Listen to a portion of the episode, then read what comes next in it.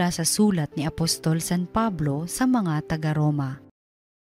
Mga kapatid, lubos akong naniniwalang kayo'y puspos ng kabutihan, may sapat na kaalaman at marunong magpaalalahanan. Gayunman, sa sulat na ito'y naglakas loob akong paalalahanan kayo tungkol sa ilang bagay. Ginawa ko ito dahil sa kaloob ng Diyos sa akin na maging lingkod ni Kristo Jesus bilang saserdote sa mga hentil ipinangangaral ko sa kanila ang mabuting balita ng Diyos upang sila'y maging handog na kalugod-lugod sa Kanya, yamang pinabanal ng Espiritu Santo. Kaya't bilang lingkod ni Kristo Jesus, may katwiran akong ipagmapuri ang aking nagawa para sa Diyos, sapagkat ang pinangangahasan ko lamang banggitin ay ang ginawa ni Kristo upang maakit ang mga hentil sa pamamagitan ng aking mga salita at gawa sa tulong ng mga tanda at kababalaghan at sa kapangyarihan ng Espiritu Santo. Kaya't sa lahat ng lupain mula sa Jerusalem hanggang sa Ilirico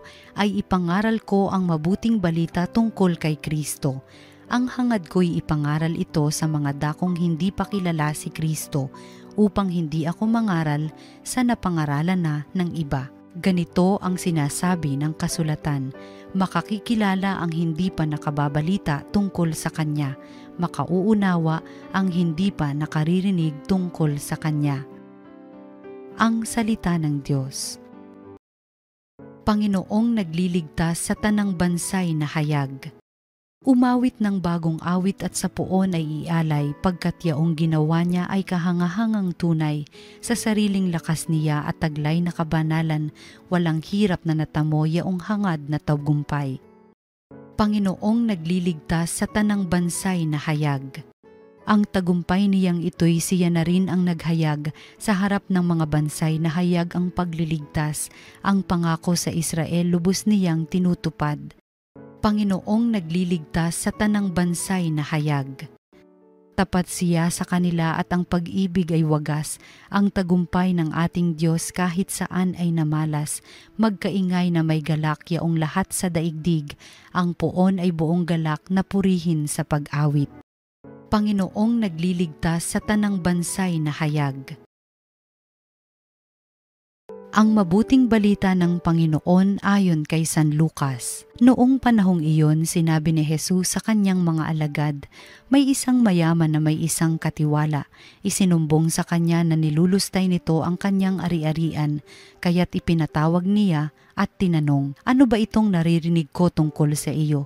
isulit mo sa akin ng buo ang pangangasiwa mo sa aking ari-arian, pagkat mula ngayon ay hindi na ikaw ang katiwala ko nawi ka ng katiwala sa sarili. Aalisin na ako ng aking Panginoon sa pangangasiwa. Ano ang gagawin ko? Hindi ko kayang magbungkal ng lupa.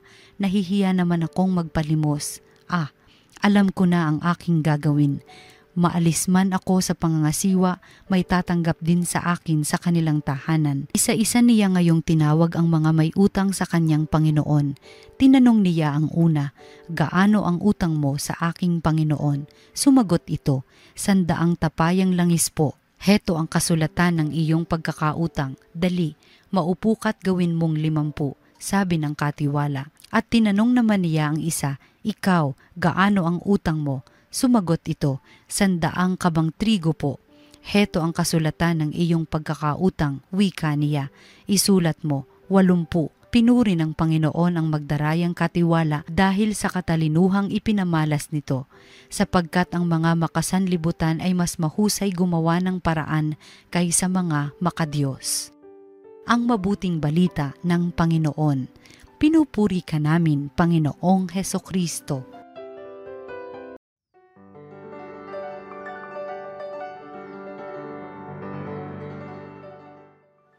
Sana po ay uh, seryosohin natin ang ating papel bilang mga katiwala o lingkod ng Panginoon. Kasi dito po sa ating ebanghelyo ngayon, meron pong pagsusulit, uh, meron pong pananagutan yung isang katiwala na magbigay ng kanyang accounting. At dito po sa ating ebanghelyo, yung katiwala pong ito ay isang lilong katiwala. Uh, hindi po ito tapat sa kanyang uh, trabaho, pero meron pong siyang ginawa na napakaganda yung kanyang mga pagkakamali ay tinuwid niya. no? Tinuwid niya. Kaya po sa atin sa ating buhay ah, pagiging katiwala o lingkod ng ating Panginoon ah, hinihiling po sa atin na sa ating pang-araw-araw na buhay parang meron pong pagsusulit na nagaganap araw-araw. Kailangan gising lang po tayo sa mga bagay na ito. Kadalasan ang ginagawa natin ah, nilalagay natin sa dulo yung ating mga gawain bilang katoliko no? Ah, karaniwan nga sa paglilingkod po natin sa simbahan kapag inaanyayahan po tayo. Ang sinasabi natin, eh wag pa kasi busy pa ako. Maglilingkod na lang ako sa Panginoon kung ako ay retired na. Eh sino makakaalam sa atin na aabot pa tayo ng retirement age? At kung umabot man tayo ng retirement age, may kita po natin yung ating katayuan ay ganito. Naku, hindi na ako makapaglingkod kasi naha-high blood ako no? Hindi ako makakapaglingkod kasi ah, ma- mahina mahina na ako kaya magdarasal na lang ako.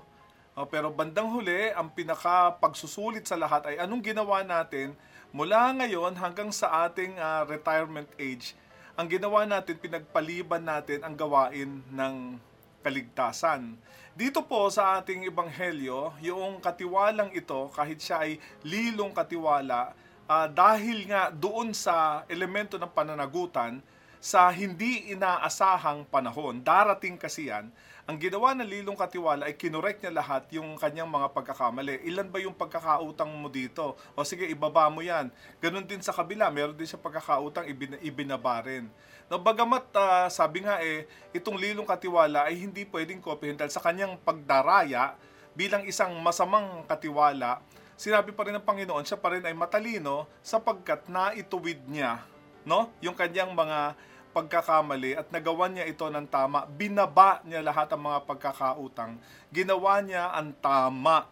No? At ngayon sa atin, hinihiling sa atin na pagkatapos natin malaman kung ano ang trabaho natin bilang mga trabahador ng Panginoon ay napakahalaga na mas maayos yung ating gawain sa pang-araw-araw. Na alam natin hindi natin na na, na maski kailan magtapos no yung ating ah, buhay o kaya panahon dito sa lupa, nagampanan natin yung ating gagawin. At yung pangalawa, napakahalaga rin na napaglingkuran natin kaagad yung ating kapwa at nailapit sila sa ating Panginoon.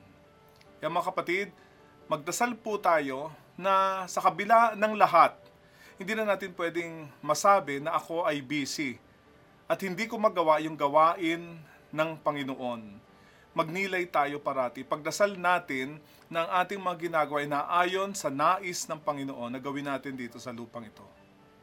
O Diyos, gabayan mo kami sa aming pang-araw-araw na buhay, naway maging kasiyahan po lahat ng ating mga ginagawa sapagkat nalalaman po namin na tinutupad po namin ang inyong kalooban. At tulungan niyo po kami na gawin po ang nararapat, maging tapat po sa inyo sa lahat ng pagkakataon. At magtagpuan niyo nawa kami na aktibong naglilingkod sa aming kapwa at inilalapit po sila sa inyo. Hinihiling po namin ito sa pamamagitan ni Yesu Kristong aming Panginoon. Amen.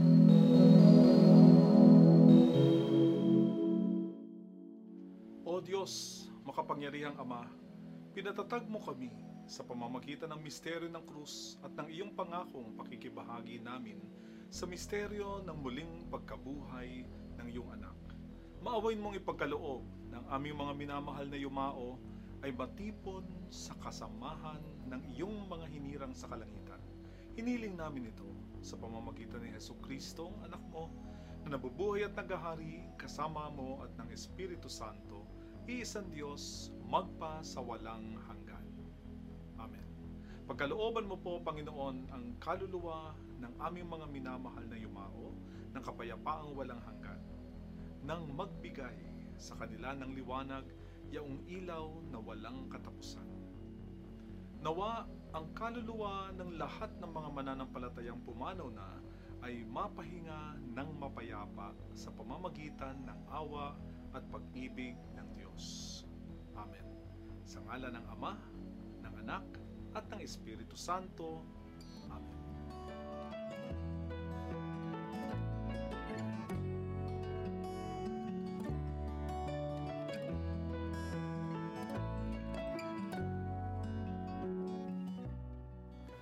Para patuloy na mapanood ang mga programa ng TV Maria, maaari kayong mag-subscribe sa aming YouTube channel at TV Maria Phils. Don't forget to click the bell button to get notified. Thank you po at God bless.